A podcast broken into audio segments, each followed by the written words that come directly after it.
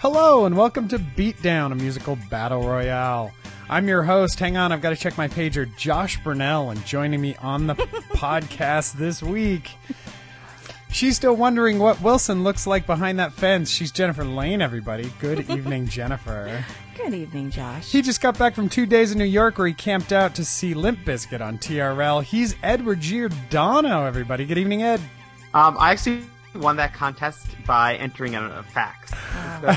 and last but not least, she's a writer. She's a supernatural fangirl, and uh, she's still holding out for the return of the offspring. She's Candace Bartlett. Everybody, good evening, Candace. Hey, hey, hey. Hey, Candace. Now, um, we're talking about '90s music this week, and uh, if we're going to talk about '90s music, we have to have Candace in the house.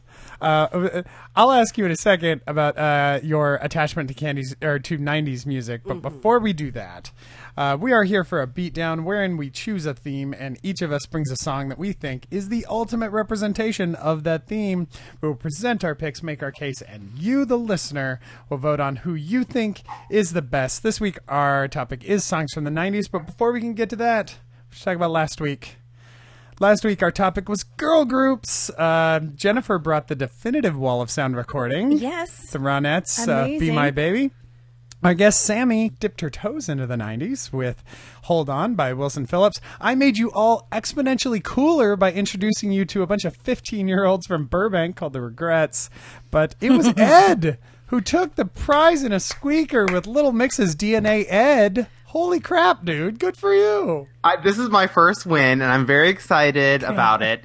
Um, I will say, based on the comments I received, it was strictly on goodwill that Lil Mix has garnered, and not on my song choice. Well- So it was, it was like begrudging voting for me, Oh. which is Oh, go ahead. how I would prefer it to be, I suppose. Okay, so wait a second, but they but they loved the band, right? Like they they fell in love with the band, so maybe it wasn't their favorite song, but you got you you got them hooked on the band, right? Yeah, the the, Sorry. the Little Group. Mix group was the, was what people were voting for, from what I Ah. gathered. Who But- knew? I never heard of them before. Well, So, I, mean, they yeah. they they're a pretty big deal. I mean, I don't know. now, great. did you campaign to like a Little Mix group of people? Uh, Which I totally not, support, by the way. uh, not really. I I just the few Twitter comments I got was like, "I love Little Mix. Why did you pick this song? I'm voting for you. I hate you." Like that was like the the commentary on it. Wait, where did the "I hate you" come in? Well, it's like that? not I hate you. It's like of all the songs, I think it Oh. was like a literal direct quote from someone. Of all the songs, like Well, you I- could have picked any other one. I'm like, but I uh, like I love that dubstep noir. Says I can't help it. I can't. I I have to be. I have to be wrong even when I'm right. It it speaks to your science and fiction heart. There you go. Uh, yes, you got uh, the most votes by far. Uh, Jennifer was a close second. Uh, Sammy was right behind her. I got one vote, you guys. Uh, it was my mom. Was I'm it? joking. It was me. I- I was gonna I voted for myself because I'm a Oh. grown up. But uh, but yes, if you'd like to weigh in on the podcast, uh, you the listener, you can always find us on Twitter. It's the easiest place to vote. Uh, send us a message on Twitter or vote for the Twitter poll, which will be listed on there. Uh, you can also, of course, find us on Facebook and tell us what you think on Facebook. But that was last week.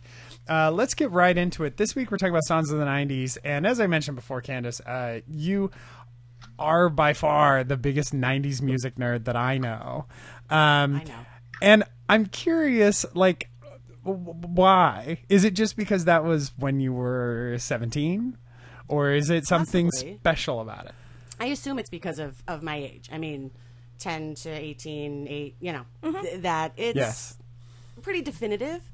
It's also all the best movies and all the best.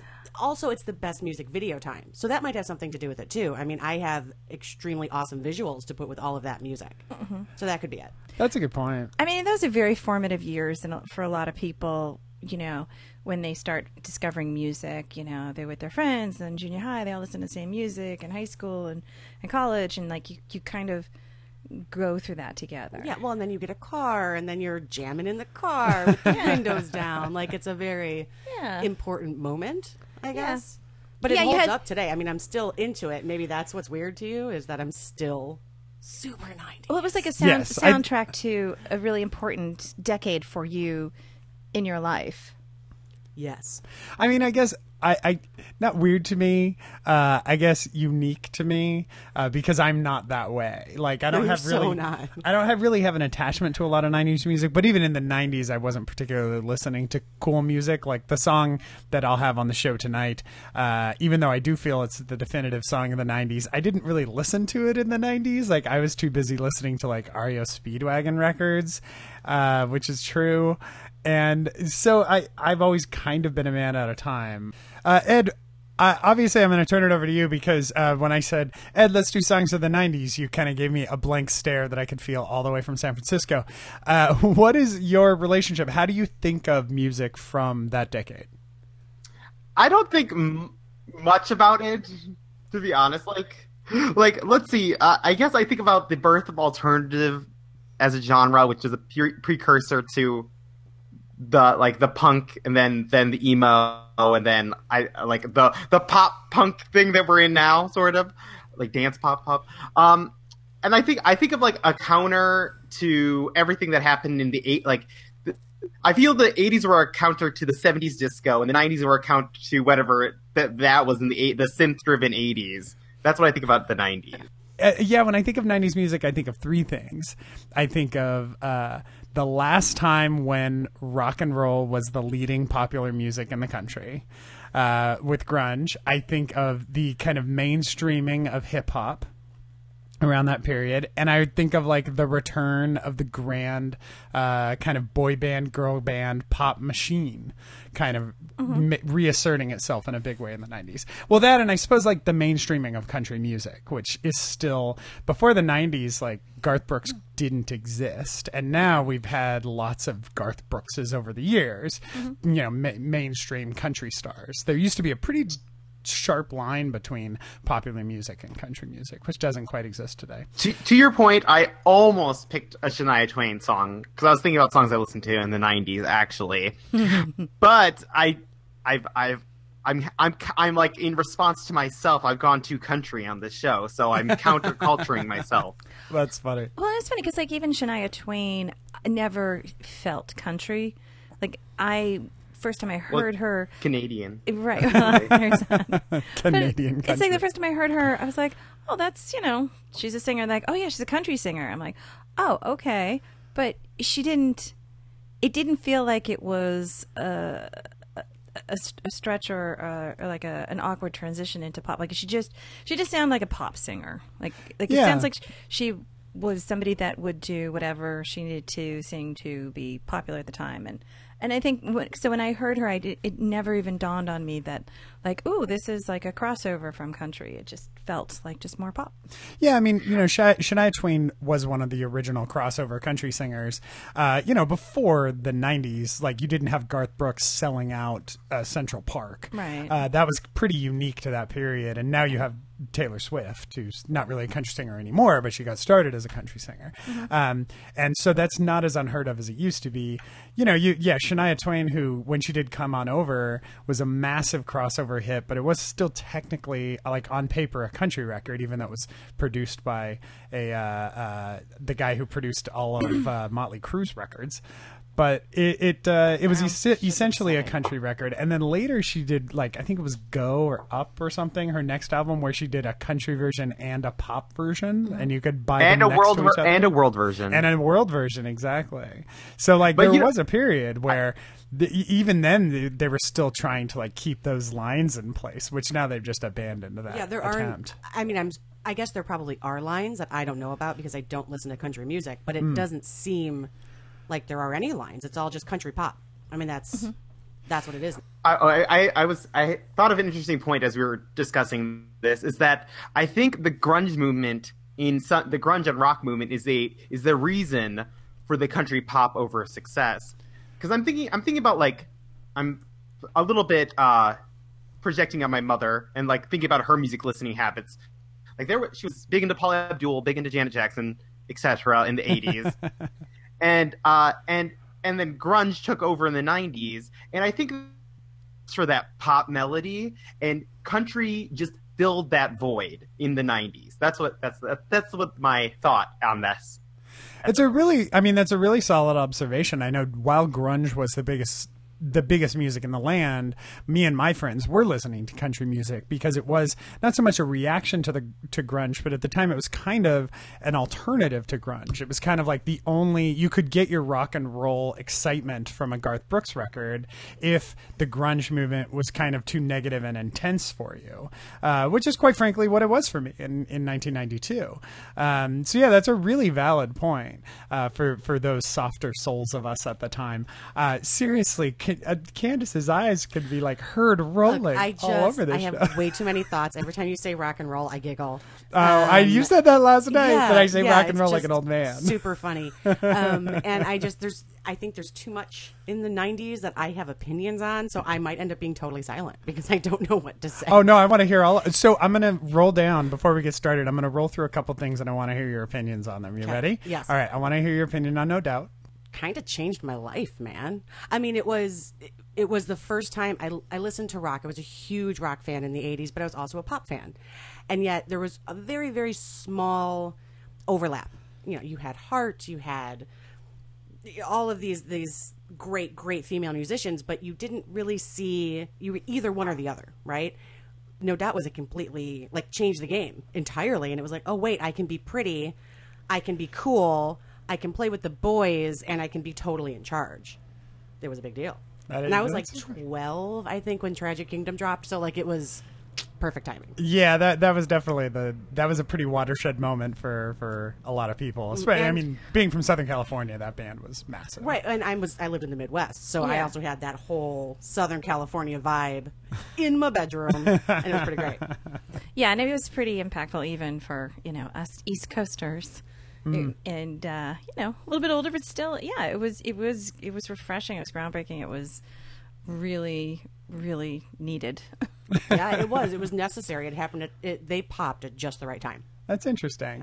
I mean, I think Bathwater is up there with Dogs. Dog Days Are Over as one of the greater songs. Spiderwebs. Bathwater's Spiderwebs was like one of my like I couldn't get enough of it. I love Spiderwebs too. That was just that was one that I was.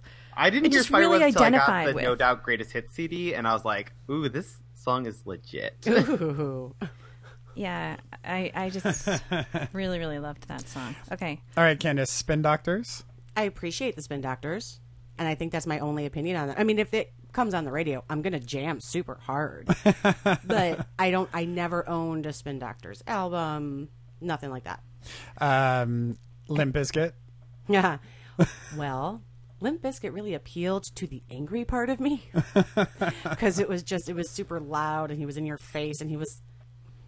I don't know. Can I say WT without? I, I kind of was WT, so I feel like I can say it without it being offensive to anybody else. Oh, okay. Like he was, he had this vibe that was very much every basement party I went to. Like he just, you thought you would see him walk in the door. So like I vibed with him. Like I got Limp Bizkit, but again, I never owned an album or anything. Uh, the Reality Bites soundtrack. I mean, it's fantastic. But not my favorite '90s soundtrack at all. And that's, What like, is your favorite 90s my list. soundtrack? Um, You're gonna go Batman Forever, aren't you? that's in the top five for sure. for sure. it is a great soundtrack. I don't know. Empire Records, The Craft, Batman Forever, The Crow, Singles. Batman Forever. I will skip track number four, which is "Kiss from a Rose." Which We've all heard that song enough times. Right. Oh, that you're not Yeah. bringing "Kiss from the Rose" tonight? I thought that was your uh, song tonight. Mm, no, no. Oh, oh, that's a bummer. Let's get right into it. Uh, we are talking about songs of the 90s this weekend. Guys, this is a very broad topic, which I fully acknowledge is super broad, but we're going to do what we can to uh, talk about songs of the 90s. Uh, I've got the names in the randomizer, and let's see where we go. Oh, I'm okay with uh, going first. I've never won. I want. Oh my I- gosh, that's right. Ed, you have to go first because you want won. to go first. Good point. I, I earned it. Well, we're turning over to Ed then. Ed, uh, please tell us what you brought this week for uh, songs of the 90s. Um, I was considering quite a few songs for this, basically because I didn't really feel like invested in this topic. So I was like, as I was like, okay, which like I was thinking like maybe uh, Crowded House, but Josh is like that's hardly '90s.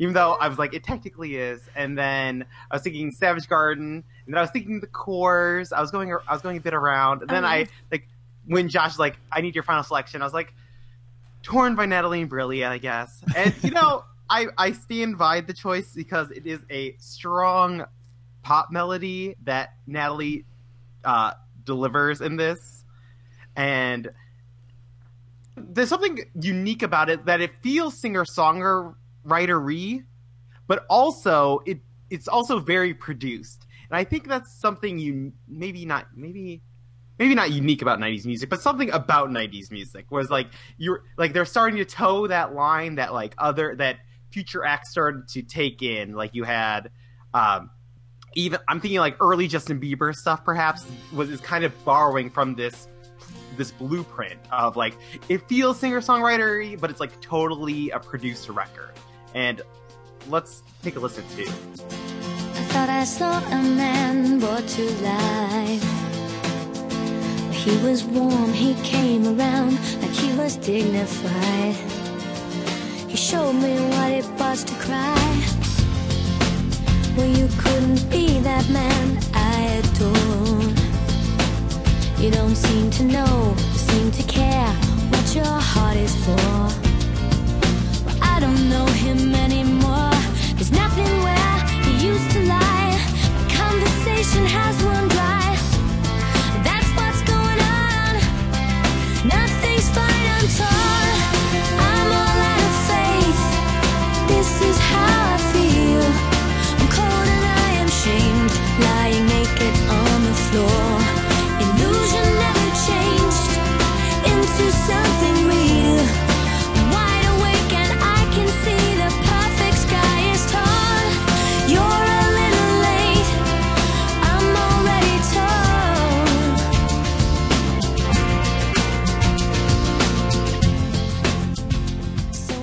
So I kind of see this song as like the Venn diagram of alternative angst and country pop, and like this is this is where it lands right in the middle of there, appealing to both sides of the aisle, and I think that's the real strength of Torn.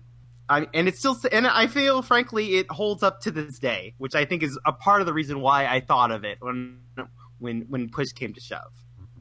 It's an interesting song. It's actually a great observation you make about kind of the produced authenticity that was kind of coming around out around this period. Like in a, after Lisa Loeb, there was so many, so it's such a hunt for like the next kind of cute girl singer songwriter, even Right. when they weren't an actual singer songwriter like this song, which has had been covered a bunch of times before her and uh, was covered a bunch of times after her. Um, you know, you had like the Meredith Bainbridges of the period, uh, and I'm trying. Oh, like well, and Sophie B. Hawkins kind of getting dragged out of Canada around that period. Yeah, but she has a very specific career. That's kind of awesome. Two songs. own- Yeah, Isn't they're Two songs, buy a house in Venice, become a painter. Uh, I mean they can't all be Jewel, you know. Yeah, well, definitely Jewel was kind of the queen Yeah. of that. Yeah, Yeah, for sure. it was also that time of like everybody just wanted to believe in you know this indie pop star who you know yeah was the singer songwriter did it all themselves and you know just kind of you know broke out of the studio system. yeah. Do you have a very romantic notion. Ed, do you have memories of this song at the time, or is your relationship developed for it afterward? I feel like it's always been a song that's been in my life. So, I, I mean, I don't remember like specifically being in the '90s, being like, yeah, but I, I know it was a song from the '90s, and I've always liked it. I've it's like, like to me, she's like the spiritual successor or predecessor, rather, spiritual predecessor to like my to my era of this, which is the Michelle Branches, the Vanessa Carltons, the JoJos, the some may even say later down the line Sarah Bareilles of of it all. Stop it. Be careful. I said some may say. I was like, there were so, so many caveats in that Watch statement. yourself.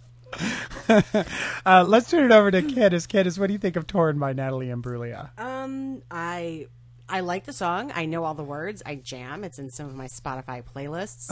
um, I absolutely appreciate that singer songwriter vibe we're talking about, and it is overproduced um, because the '90s were quite a bit. No matter what the genre was, they were about the formula. Everybody was selling records like crazy because they had finally cracked these formulas, whether it be pop group, boy band, whatever it is. They were making a ton of money. Yeah, so it's- it- I appreciate it. it's definitely uh, it's hard to believe how many records sold in the 90s like really mediocre bands were able to sell a gazillion records because there was really only way to get music the singles were gone the singles were Yeah, the CD I mean, singles were ridiculous. It was the Oh, stupidest yeah. idea yeah ever. and you would just just buy cds for one song and they were able to get all of this money out of you during this period it was it was really I mean, something were, were there B sides on those singles? Like in all, as a question. Yeah, I, I mean there were singles, arguably, but it was really like a collector thing. Like you didn't just go out and Yeah. buy the song you wanted, unless like I was, you know, as I've said on the show before, a big Ben Folds Five nerd, and we would go out and find Ben Folds Five singles because the B side would always be like some cover of Champagne Supernova or something. Uh, but you didn't really do that. You would just go buy the record. You spend the ten bucks and buy the record. Well, See, right, I, and, yeah, I always, I always see the the aim that I kind kind of like miss in music. I was like, I don't know. It, it feels like there's like you could have the album, and then there's like, oh, the, I if you wanted to dig deeper, you could. Yeah, I mean that's today, but back then it was only the album. It was it was one unit. Uh, Jennifer, uh, thoughts on Natalie Imbruglia's "Torn"? It's a really pretty song. Yes, uh, I I remember I remember where I was in my life at that point, and it wasn't always a happy place. Um, you know, and I was kind of noticing when I was looking at all- four of our selections, kind of fall into like one of four different main categories. If you had to kind of um, categorize how the 90 was broken up and like this one i was like oh it fell into it fell into the angsty emo you know girl pop genre you know indie girl pop genre and you know like alanis and um yeah we said lisa loeb and i did put no doubt in there but still you know not not like in a bad way um and none of it's a bad way uh it's it's really nice and we were watching the video earlier and it's just like i just remember the first time i saw her i'm like I was I was not. The '90s was really hard for me. Um, it's kind of my lost lost decade. But um, I looked at her and I was like, "Oh, come on, she's too pretty to have problems." like just looking at her, I'm like, "Really, really? Oh my gosh!" It's a very '90s video with like the oversized Oh. shirt, or it actually, it was the cute T-shirt with the giant pants. It was a Yes, very '90s yes. look. Uh, it was very and she's kind of stunning. in She had the asymmetrical haircut and the big Yeah. doe eyes, and which. But the thing is, you know, it's like, yes, she's stunning, but she she does have the voice to carry it, so she actually can perform. So I like look at I look at the video as like N- Nat, uh, Natalie is like it, like she's like the type of girl like who rejects all, all the uh, all the fallacies of Hollywood, but but is in it anyways. Like she has her cake and eat it too. Like oh, I re- I reject this, but I'm a superstar and I have gazillions of dollars. Yeah, it's it's Uh. this is a classic instance, Ed, where you and I, uh, you like the thing for the same reasons that, reasons that I dislike it, which is the the recurring phenomenon on this show. I mean, man, this song back at the time, it was inescapable. I really have a frustration with songs that you can hear at one time and know all the words, uh, and this very much fits under that. Um, yeah, I just I've always found this song real treacly and kind of uh, just coming back to like that very simple torn, like too simple. Um, I have a great torn memory though, which I will share before we move on. Uh, I had a it was a Saturday morning at my when I was living in the dorms in college. Natalie Imbruglia had it performed on SNL the night before.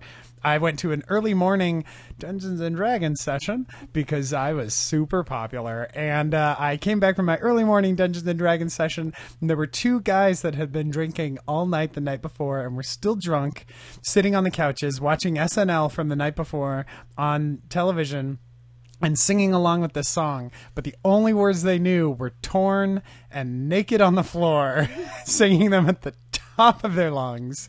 It's a very college for moment. them. Very college moment.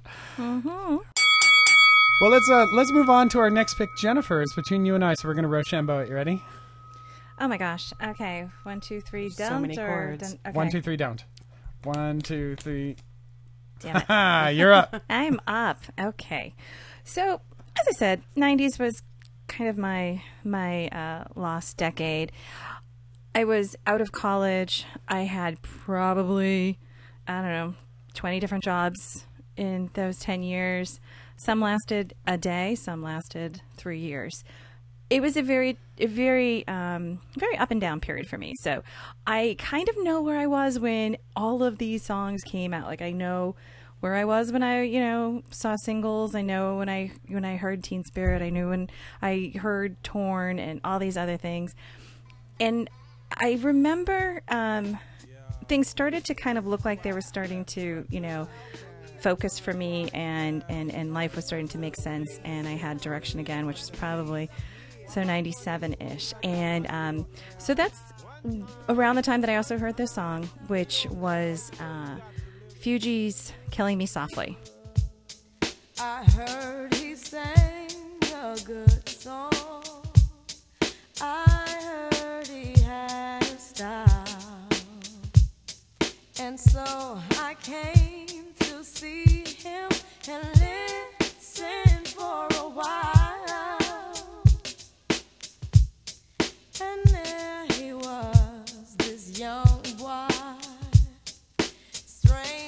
Stranger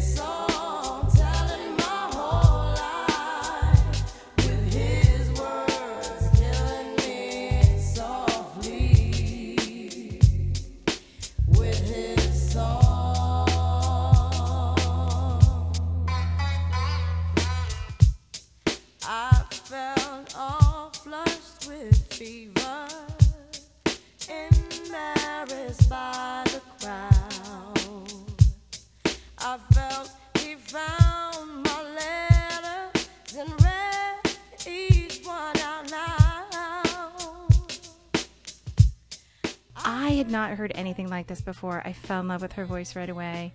I was not, I, I didn't have much exposure or, um, you know, understanding of rap or hip hop. And just hearing this felt like a whole new genre for me. It just, just totally opened it up. So, first of all, the first time I heard it, I was like, oh, I love this song. This, you know, song from the 70s, Roberta Flack, amazing song. Such a beautiful song sad, but um, but not creepy. Uh, you know, the whole thing. She's uh, sees a performer and she's so moved by it. She feels like she has this amazingly personal connection. So then she writes this amazing song. So to me, it was just art, creating art, and in such a beautiful, meaningful, and emotional way. And um, so yeah that was that was just something really special and unique to me um, so i uh, did some research about the song and it turns out that um, it was actually written in, in 71 uh, charles fox and uh, norman gillis probably saying that wrong but they wrote it in uh, conjunction with this woman lori Lieberman. So she was a young singer songwriter in the sev- uh, early 70s, and she had actually gone to see a Don McLean concert. He was performing his song Empty Chairs, and she was just so, just so moved by it. She actually wrote a poem. And then when these guys, uh, Charlie and Norman, were going to write a song for her, she said, Hey, I wrote this poem and then they had the title "Killing Me Softly," and then they wrote the song, and she recorded it in '71. But and it didn't. It did okay, but then it was when Roberta Flack did it that it really became popular. So, um, so apparently, uh, the Fugees had their first album a couple of years prior to the score, and when they were recording the score, they had uh, decided they were going to do one more song, and that's when um, uh, uh, Pres Michael, Pres Pres Pres Michael. Oh, uh, So not yeah, Lauren and not. Wyclef. Yeah, yeah. Pras. he uh, he suggested he suggested that they try to do a cover of it and that they try to see how they can break down the beat. And in doing that, they also thought, well, okay, we'll sample a riff from the um, the the song that they really liked from uh, a tribe called Quest. Turns out the riff that they sampled from that song, a tribe called Quest had sampled from another song from 1967. Wow. So it just kind of has this, you know, interesting layered history, and I just, I, I, I, just, I love the sound of it. um, it really kind of it made hip hop accessible to me, which I didn't think could happen because I didn't have any of the shared experiences. And I just think it's an absolutely beautiful song. There you go. That's my choice. That's one of the, that's one of the big things about the '90s was mainstreaming hip hop. Like before the '90s, hip hop was kind of still. I mean, it wasn't really even played on MTV until the '90s, and it may it became you know what is now the the most popular music in the country. You know, mm-hmm. it's it's the always the chart topper is is hip hop now. Um, yeah, I mean, you can't beat this song. Listening to it now, I'm still struck by how there's almost no music in it. Uh, It's it's very sim- yeah. when even even in the hook, you've still only got the bass line, Mm-hmm. uh, and Lauryn Hill's voice. I mean, my God, like So you just amazing. can't figure. it- It's one of those great voices of just ease. Like Mm-hmm. it seems like she's not trying, and yet is so p- impactful. Mm-hmm. Just really fantastic. Uh, Ed, uh, "Killing Me Softly." What do you think about this song? I- it's like obviously a classic.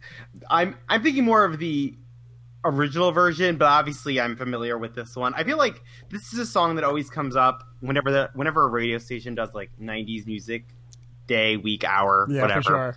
I feel like this song always comes into it, and I'm browsing a, along the Wikipedia page, I'm realizing that Wyclef Jean did not just come out of nowhere to be featured in in some song that I must know him for. Uh, but, oh, uh, hips, been around a while. Don't lie. It's like why do I know? Why do I know him? Oh, hips don't lie. I thought he just came out of nowhere for hips don't lie. He, Um, he was just this wait- guy who wanted to run for president of Haiti, you know, in Yeah, had done like Yeah. songs with Bob Dylan in the '90s, and like, but but he but he did was featured on Hips Don't Lie. Let's not forget his real Yes. accomplishments. Oh, absolutely. um, I think this is a really great song. I think the melody is great. I feel if, if I had like one thing wrong, like when I was listening to it on the Spotify's this morning, um, I felt like there was just like a lot of space in the record, and I don't mean that in a good way. I was just like, like nothing's happening in this five second bit at all. What, you just uh, weren't grooving out and enjoying those soulful sounds? I don't got time for that. I need some background melody. Like, like I was fine with the one time, two time. I was into that. I was like, okay, that you're filling the space, but there was like legit some times where there's just nothing. Oh, that's what I love about it. Um, as we said, I'm Josh old, and I Ed always like and dislike things for the exact same reason. Uh, Candace, the Fugees killing me softly. Love the song. Great song. And what you were saying about how it put different things together and it made hip hop like accessible to you and definitely accessible to a, a whole bunch of people. Yeah. Um, that's kind of what I think the 90s was about. There was so much happening in the 90s. Anything went. And you could do whatever you wanted, and more than likely, if you were already somebody, find somewhere for that music to go. There was, and and this is everything from fashion to TV, movies, everything. There was so much happening. Everything was layered. Mm-hmm. So I, I think this is a great choice. Well, I think what's interesting is that everything was happening, and yet at the same time, there was only one place to get it. So it was like the, there were a million bands, or there weren't a million. There actually weren't that many bands, and all their music was at Best Buy. And so, if as long as you could get your CD on the shelf at Best Buy, you could sell a lot of records. in that Cos- Costco and BJ's. So if you could get a if you could get a deal, you could sell some records in the '90s. Uh, well, I'll go next. Uh, I, uh, you know, I, I went back and forth on this song choice quite a bit. Uh, we talked about it last night at the cookout quite a bit. Me trying to figure out what song I wanted to do. Um, I was thinking about Jeremy, which kind of defined MTV at the time for a long time. Jeremy came out in about '92. Uh, I was thinking California Love because we were talking about the mainstreaming of hip hop and also, you know, Tupac Shakur, which was such a significant part of '90s music. I was thinking about Two Princes by the Spin Doctors because I was like, what's a song that could only have existed in the '90s where, like you said, if you had a deal, you could get your CDs on the shelf at Best Buy and everyone would buy them. Uh, you can, Two Princes today. Well, um, I don't follow Chris Barron on Twitter. Chris Barron follows me. That's a true story. Wow. So that's that's where uh, that's that's uh, how I know the Spin Doctors today. But I ended up having to go with the song that, quite frankly, it's hard to argue is the definitive song of the '90s because to talk about the '90s without this song just doesn't feel right. And this song is, of course, "Smells Like Teen Spirit" by Nirvana.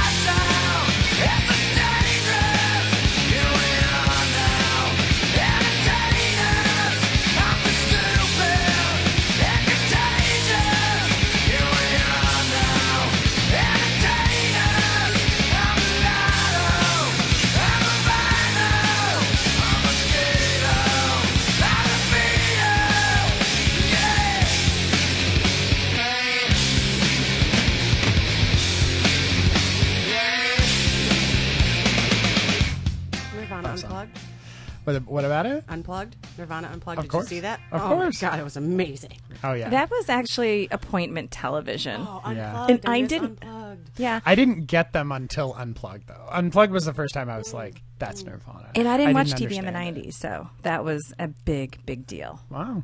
So that's Nirvana. I mean, just to, you know, you don't need the introduction, but they were formed in the late 80s in Seattle. They only recorded three albums, uh, but there's three albums that really defined grunge. They defined hard rock. They defined alternative uh, rock for that period. Uh, Kurt Cobain, Chris Novoselic, Dave Grohl, uh, Kurt Cobain, who's really reached kind of mythic proportions at this period. And since, as my generation uh, kind of gets older and older and has more and more discretionary income and control over things, Nirvana has reasserted itself so deeply into the conversation in the last uh, few years. But I mean, Nir- Nirvana is, I think, the definitive grunge band. Uh, grunge being that like mixture of heavy metal and punk rock, mostly out of the Pacific Northwest.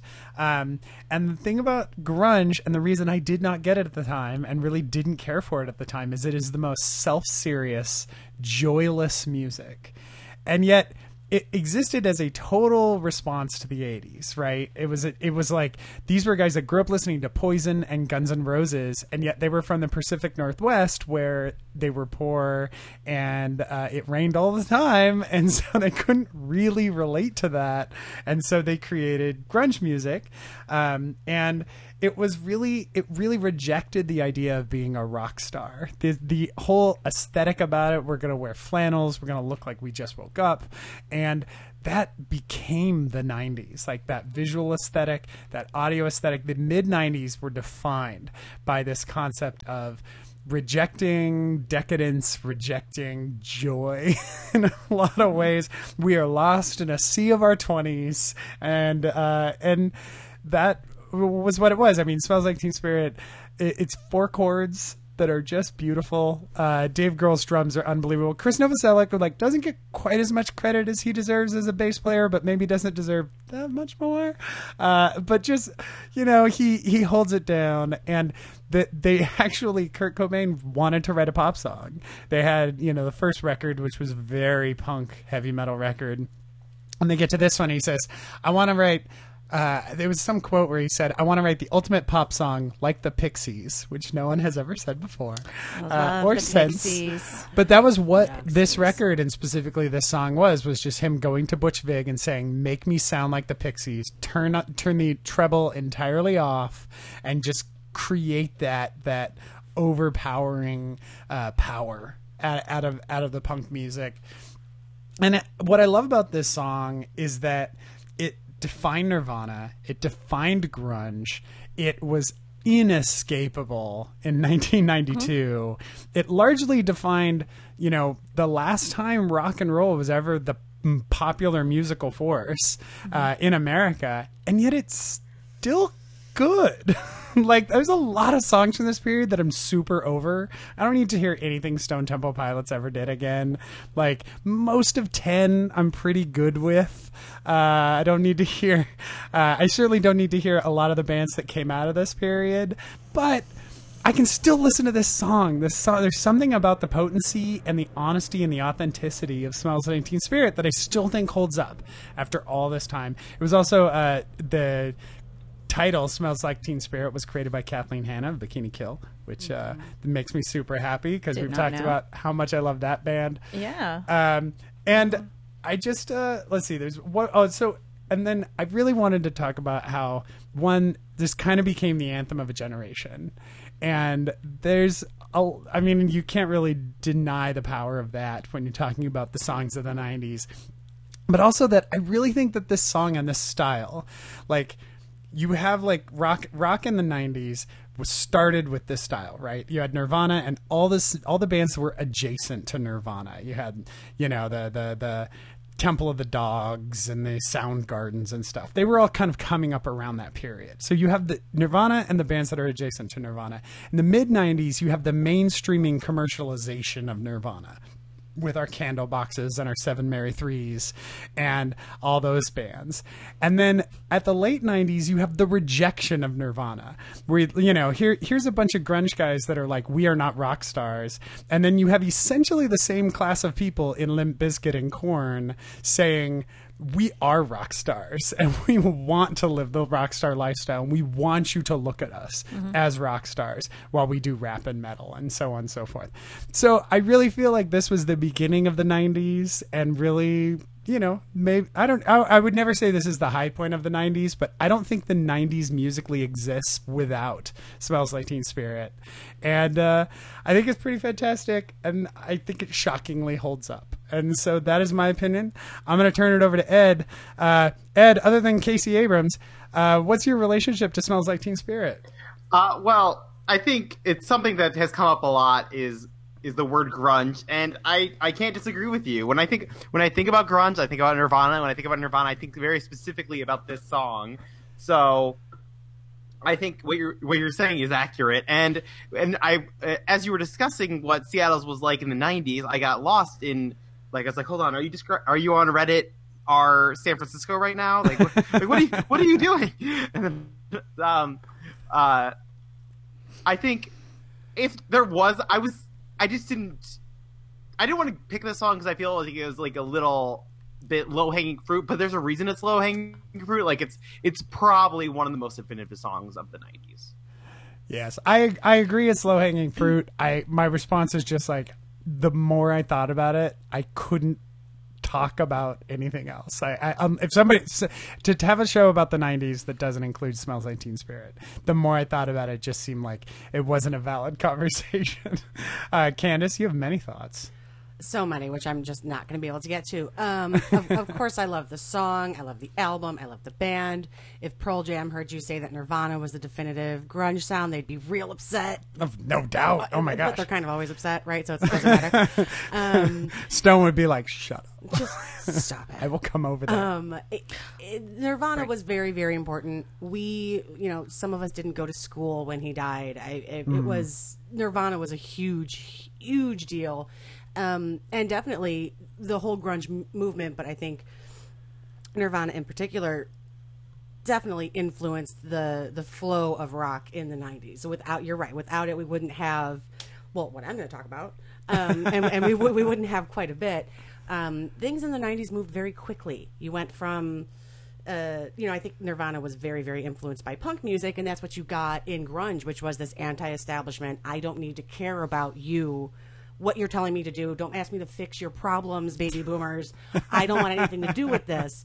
And it was very, very important. I think that that came from punk, and then people kind of saw that you could have that opinion and make money, and that's when I think grunge changed into alternative and all these happened. whatever. I, I like Candlebox. Listen, I don't. I'm very upset by, you, by your feelings about Candlebox. Um, gonna listen to some Candlebox on the way home. Whatever. Uh, but it, Nirvana was extremely important. And I, I love the song, and it gave us Dave Grohl, right? So, like, very, very important. Good choice, you big jerk. Yeah. Jennifer, if I, uh, uh, you know, you and I kind of have in common where like if the if the music is uh, too overpoweringly gloomy, we get a little, we kind of uh, we we start looking for other things to cheer us up. Uh, what do you think of uh, Nirvana? Yeah, actually, I think you're right. I think when I find a sad song, I look for even even more sad song. Like I just, I kind of feed off of it. Um, I love this song. I love this band. I think yes, this this song, this band, this song specifically launched, you know, a genre that nobody had nobody knew could exist. And you're right, Candy. Uh, You know, it was 90s was the decades where people like, you know, wait a second, I don't have to be just this. I don't have to be just that. And it was people, you know, trying new things. And this this was really impactful hearing this. And I would listen to this over and over and over again. And the video is fantastic too. And I remember the day that he passed away. So I was uh, I was I was running a video store at the time, and one of my clerks came in, and I didn't, I you know, we didn't have cell phones, didn't uh, didn't have the easy access to the internet, um, and I didn't watch the news. And my one of my clerks came in and nice kid, very quirky. But he came in and he had on um, he had on a black wrist armband, Wow. and I in, in every day he would show up and he'd have the same uniform. He we didn't have uniforms, but he would wear the same pants, same shirt, and same tie. And then he came in with an armband on. I was like, "Hey, Brett, what's going on?" And he said, "Afterwards, I'm going to a candlelight memorial." I was like, "Okay." And he told me, and I was just like, I just remember feeling my knees get a little weak. I was like shocked. Wow. It was a very, it was a very rare time, but um, but yeah, this is this is fantastic. Yes, low hanging fruit. I mean, that is, that's, that's so, so that's really going to be any of our defenses. Um, for this particular but song. but the thing is, I mean, yeah, it is hard to talk about the '90s and not talk about Nirvana. And then if you're not if you're going to talk about Nirvana, you got to talk about this song. So Yeah. Yeah, I mean, I didn't bring all apologies. Like, Yeah. I could have brought Heart Shaped Box, which actually Yeah. I might have had deeper things to say about. yeah, but, yeah, yeah. But I'm, this, I'm a Rape Me fan. Interesting. Yeah, I think that that might actually be my favorite. I'm gonna go ahead and clip that out and make it my ringtone. Um, I can't think before you speak. Candace, let's turn it over to you. Uh, so you can give us the guest uh, guest privilege of going last. Candace, can you tell us, please, what is your song for this Songs of the '90s beatdown? Well, it wasn't easy. Uh, many, many possibilities because just so much good stuff. But I went with "Smack My Bitch Up" by The Prodigy. Let's give it a give it a listen. All right.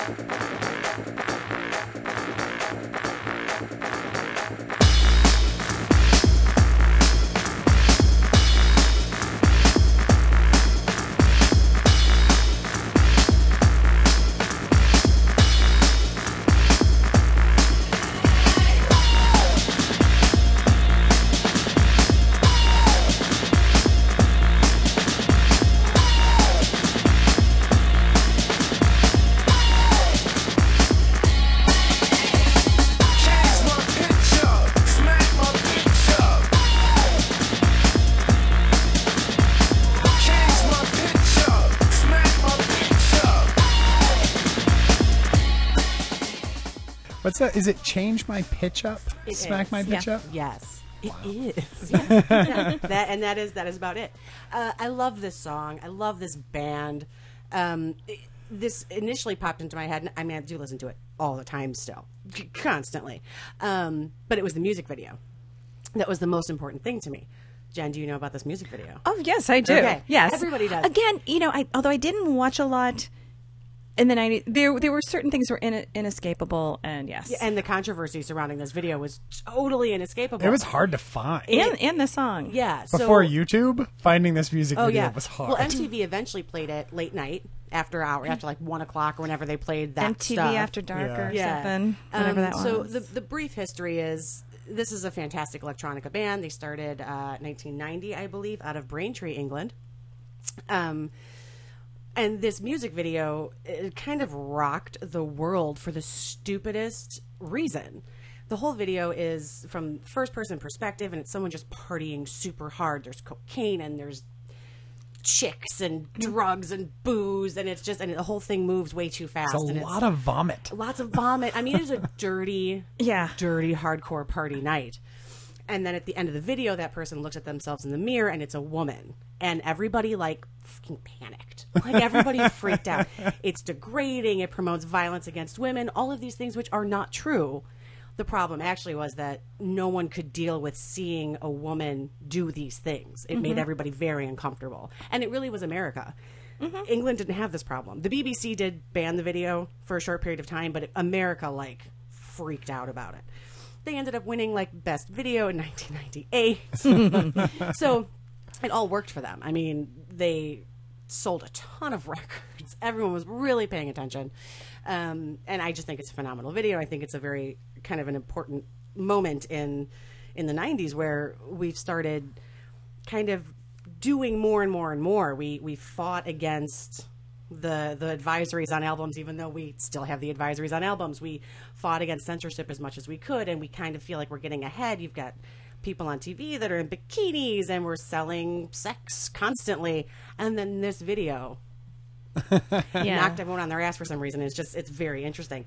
Um, it's industrial electronica, I would say, which I love. I think that kind of music really found its footing in the 90s. I mean, it was there before. It was there in the 80s. Not super popular, but it was there. Um, but in the 90s, I mean, you got you got the Prodigy. I mean, Nine Inch Nails, which of course was around in the, in the 80s, but they really kind of mainstreamed. And by mainstream, I just mean more people knew about them, not Yeah. that they like sold out. Um, KMFDM, Life with a Thrill Kill Kult. You just got all of this music that was very heavily influenced by punk and grunge and, and all of these things. But it, and it was still angry. It was mad, but it's it was okay to be mad, and it was like rave music, and it was go out and screw the man and party and dance and do whatever you want to do and be who you want to be. And it's I think it's still pretty popular today. That type of music and that message. Yeah. I mean, if you were to draw, if you were to take all of our songs and, and say like, what's the closest to something that exists right now?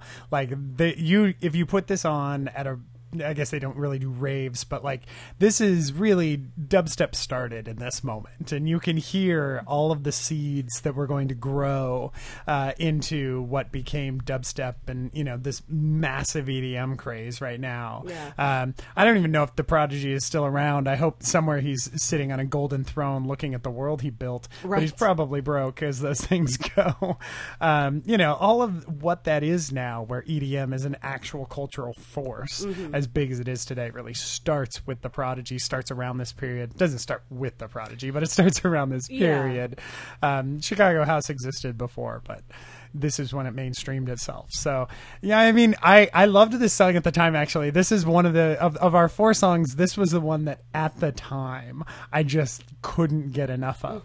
Um, and I, I really like Smack My Bitch Up. I think it's I think it's fantastic. Uh, uh, I, I as far as like definitive '90s songs, I I don't know. I, it's like this doesn't even enter my head as a '90s song. This is hmm. almost more timeless than this. Doesn't speak hmm. to the '90s. If you brought a Nine Inch Nails song, I'd be like, yes, that's the sound of the '90s.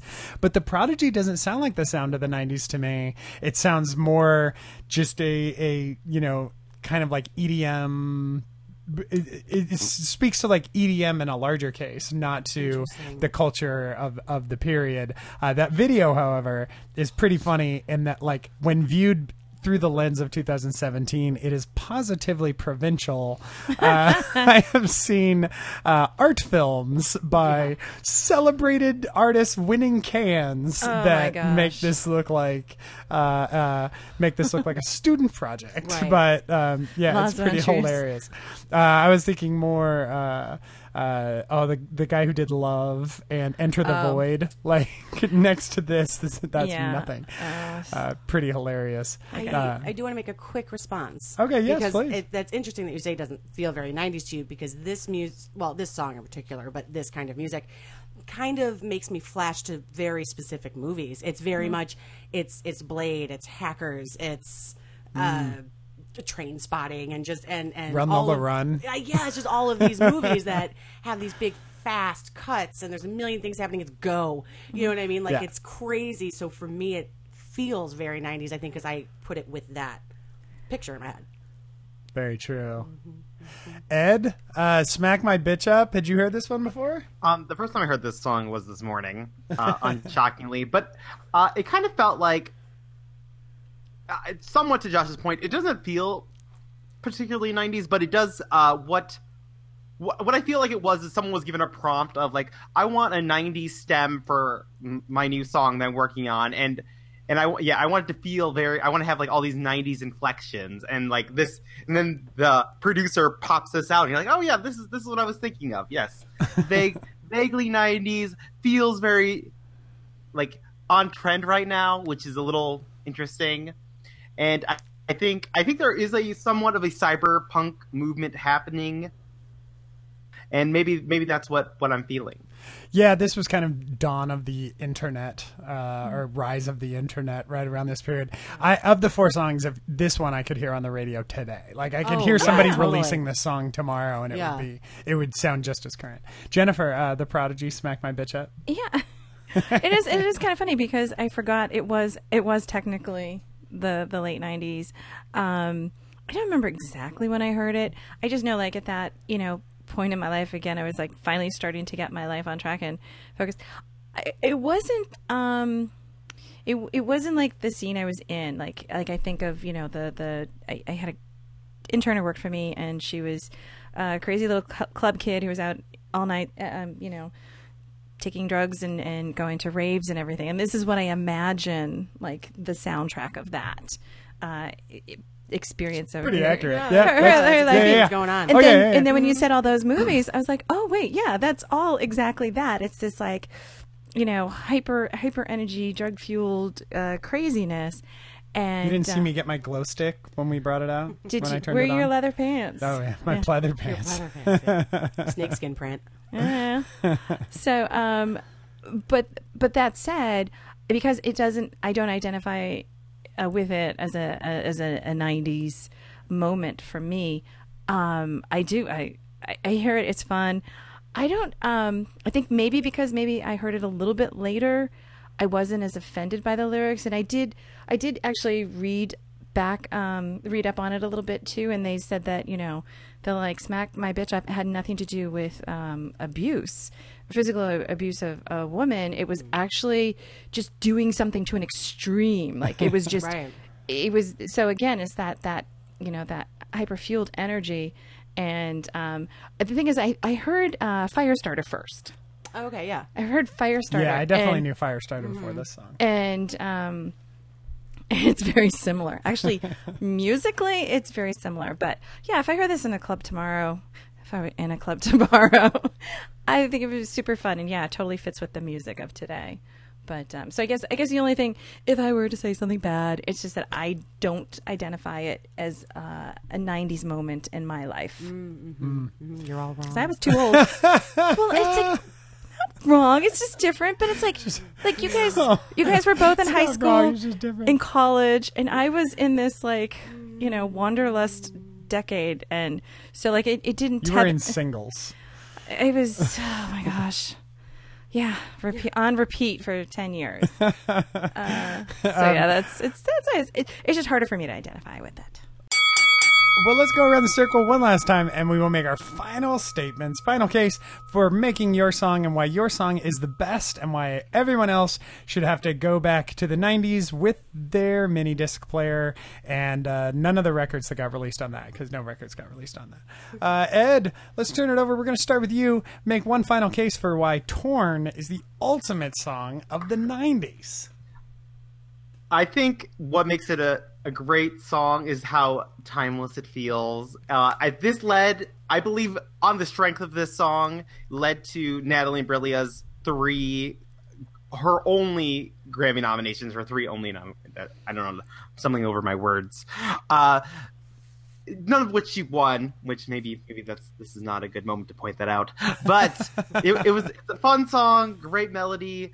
It'll, it'll come on the radio. You still know the words, It's true. and if you forgot, you'll learn it by the end of it. So Natalie really uh, Torn is deserves your vote.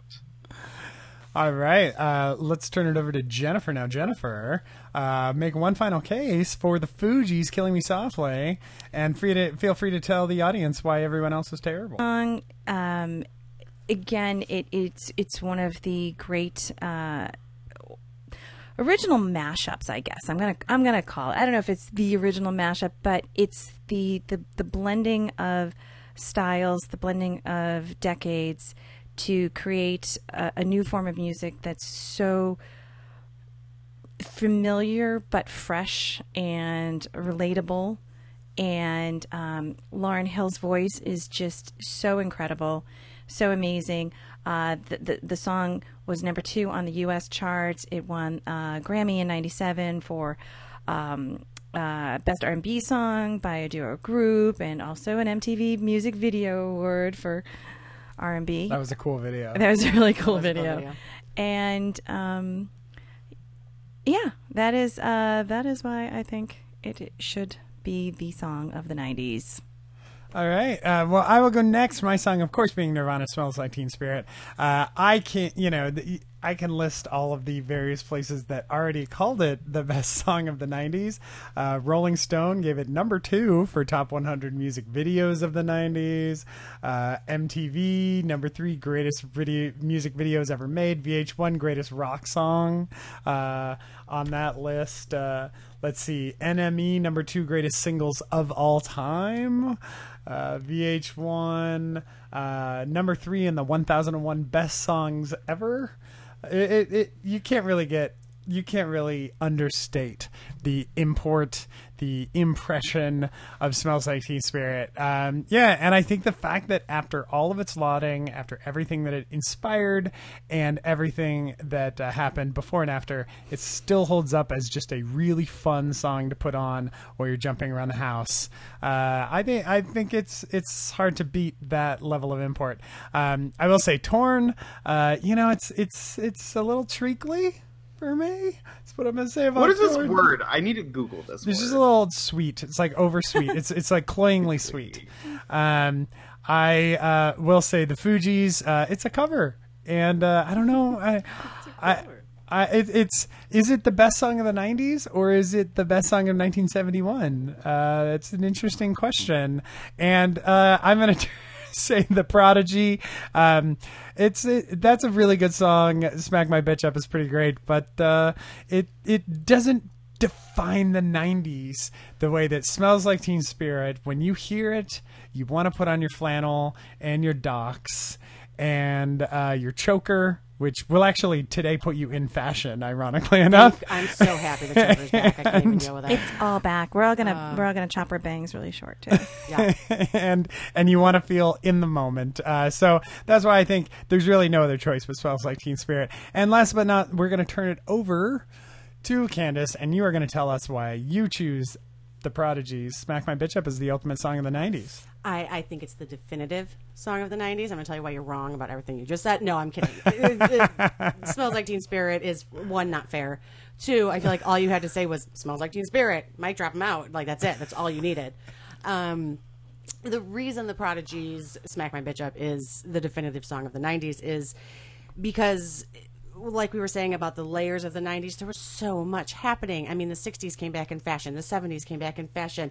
Hip hop became a thing. They mixed hip hop with music from the '70s, and that became a thing. All of a sudden, there's this new alternative music. What? What's that? Who's doing ska music over there? Like there was so much happening all at once. And by the time this music really hit, which was you know eh, mid to late 90s really i think this song is 97 yeah Oh, I thought it Um, was later. it is that is everything. This music this song is everything. It is it is grunge it is angry it is it is anarchy it is all of these things. And that kind of is what the 90s were all about was mm. all of these things. So i feel like i win and i'm gonna go home and listen to more the prodigy well, that leaves it over to you, dear listener, uh, to make your pick for what you think is the ultimate song of the 90s. You can find us on Twitter at BeatdownPod, uh, on Facebook at Beatdown Podcast, or you can email us at beatdownpodcast at gmail.com and let us know what you think is the ultimate song of the 90s that you heard on the show tonight. I have to put that in parentheses because there's plenty of people that are like, Jeremy is the ultimate song of the 90s. I know, there's And they're not incorrect. Too many songs. There's yeah, so much. They they really are. I mean, it just so many. We were like rattling them all off last night. Yeah, last night we just kept going and going and Oh, going like, songs oh, of the 90s. This, yes, Uh, this. But yes, we'd love to hear from all of you, and uh, please vote because uh, it keeps the show going and makes us uh, makes us happy. Also, leave us a five star review on iTunes or any review on iTunes. Really, I'll take it. Uh, and just uh, it helps people find the show. And uh, we'll be back next week with another topic. I don't know what it's going to be, but we'll figure it out. I'll put it on the Facebook page. Candace, before we go, want to tell people how to find you online. You can find me in most places at Candy Presents. That's Candy with an I, all basically over the interwebs. Yes, uh, posting often about The Walking Dead. uh, So excited. adorable supernatural memes. Freaking out. And, and you can see an Instagram post of her preparing for this podcast more so for the single episode than I have for the entirety of the Oh my show. gosh. so many notes. Much We're notes. all so impressed. Yeah. Uh, Jennifer, if people want to find you online, where should they go? I'm at Jenny B Creative, J E N N I, the letter B Creative, Instagram, Facebook, Twitter, whatever. All those things. All the places. Ed, if people want to find you, where should they go? Um, at Edward Giordano, uh, usual disclaimer: we're only week four of Big Brother Canada Five. Void me for the next six weeks. Thank you. And you can find me at Josh Burnell, B U R N E L L. That's it for us. We'll talk to everybody next week. Good night, everyone. Good night. Thank Night. you. Beatdown is a production of us and is recorded in the office attached to our garage. Our theme song is Optimism by the Numbers by Brian Lerner and used with his permission. If you enjoyed this podcast, please leave a review on iTunes. It helps others find the show. The music clips we discuss in this podcast are used in compliance with the U.S. Copyright Act fair use exemption for criticism and commentary. If you want to listen to the songs we talked about this week in their entirety, visit us on Twitter at BeatdownPod, online at BeatdownPodcast.com, and on Facebook Facebook.com slash BeatdownPodcast.